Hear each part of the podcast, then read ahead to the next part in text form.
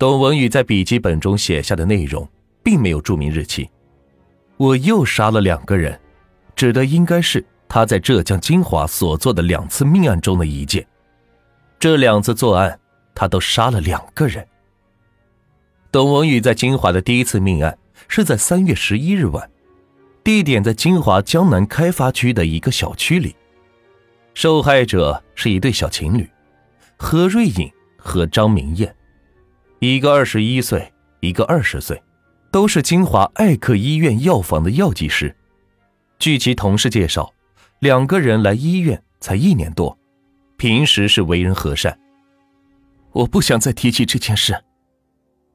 半年之后的九月份，记者来到爱克医院，说起那件命案，与受害者熟悉并看到第一现场的一名爱克医院工作人员，满脸肃然，并迅速离开。其同事说，那件事情给他的伤害极大，让他是时时处在惊恐之中。金华警方的报告说，中心现场卧室的床上横卧着一男一女两具尸体，死者的颈部均被人用刀割开，深度达到了颈椎，两人身上均有几处不同的深度划刺。女死者是赤裸着下身，面庞凝固着恐怖。案发地是艾克医院为其员工在医院附近所租的民房。命案发生后，医院的员工全部搬离，而艾克医院则二十四小时有四名民警巡逻。董文宇在金华杀害另外两人是在四月九日，一对贵州籍姐妹被杀害奸尸，地点在金华经济开发区秋滨街道的一出租房内。记者来到秋高村的时候，董文宇的通缉令已经贴在案发地点。对于受害者，村里人并没有印象。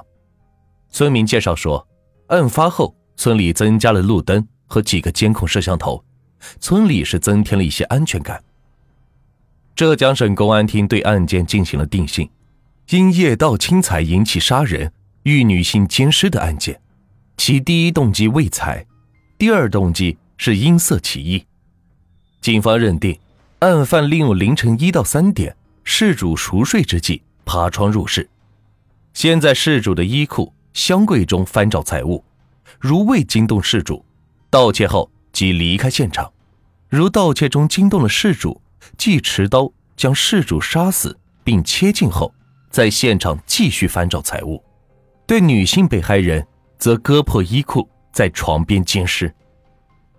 江西上饶的杨梅是董文宇系列案中已知的首个受害者。她住在信州路乔家园后的一栋三层民宅的未婚夫家。三月四日晚，新年刚过，即将生育的她和未婚夫在熟睡之中。杨梅已记不起董文宇进入他们房间行窃的前后。其公公江宗狗说，他儿子在睡梦中感觉到杨梅是抓了自己一下，他醒了。手上是有黏糊糊的东西，好像是血。他惊恐中发出声音来，然后听到了“咚”的一声，有人从二楼跳了下去，逃之夭夭。杨梅的未婚夫起来一看，杨梅已经是不省人事，头部遭到是重击，床上都是血。董文玉用来打杨梅头部的是江家放在一楼的一块重二十来斤的磨刀石。据警方勘查。董文宇是从邻居家的窗户爬到二楼的，邻居家二楼的门锁上了，于是进入了江家，在江家，董文宇上下三楼是找了个遍，期间还在三楼房间的窗下拉了一坨屎，也许是他觉得不雅观，于是用房间里的一床棉被盖住。几天以后，江宗狗去把棉被一揭，说到这儿，江宗狗是皱起了鼻子和眉头。满脸恶心的神态，这是短命鬼做的事。二十五天后，杨梅才有一点清醒。她在想：我为什么在医院？九月份记者见到她时，她的头部仍然有一大块凹陷，要把头骨补上需要一大笔钱。出事后，未婚夫不见踪影，她生的女儿被江家抱走，没有人理她。所以她才回到娘家去住。她和未婚夫已订婚并生了小孩，但并没有登记领证。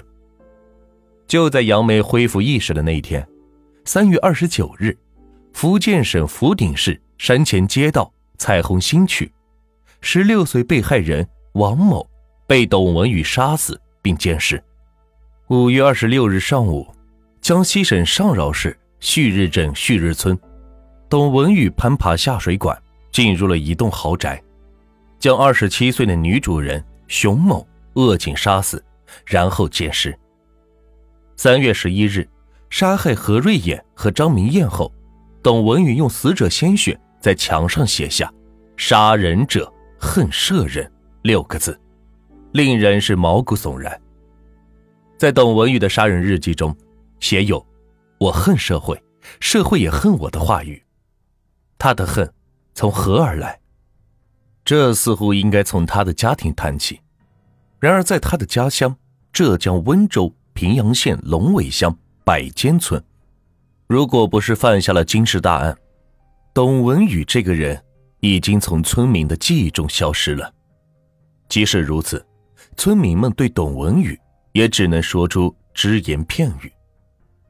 百间村，在平阳西北部的大山深处，十几户人家相隔很远，近似原始生态的树木把鸡鸣犬吠之声掩盖了。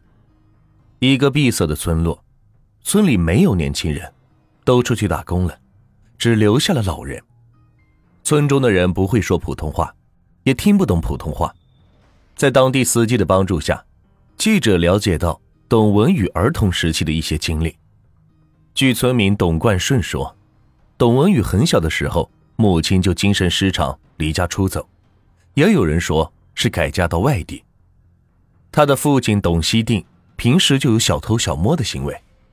据悉，董希定在二零零六年一月因故意伤人致人轻伤负案在逃。无父母管教的董文宇和奶奶一起生活。林香认为，家庭的悲剧让董文宇的性格变得孤僻。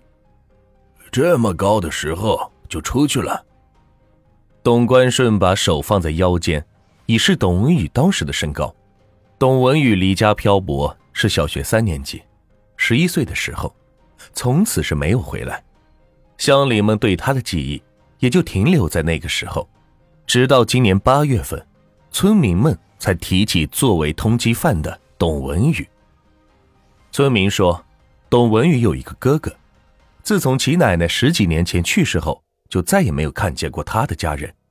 在村民的指点下，记者找到了董文宇的家，路边的一间房屋。已经是倒塌一半，满是乱石杂草。董文宇的杀人日记中还记载着他对某些人的不满。他曾有个女友，但后来离开了他。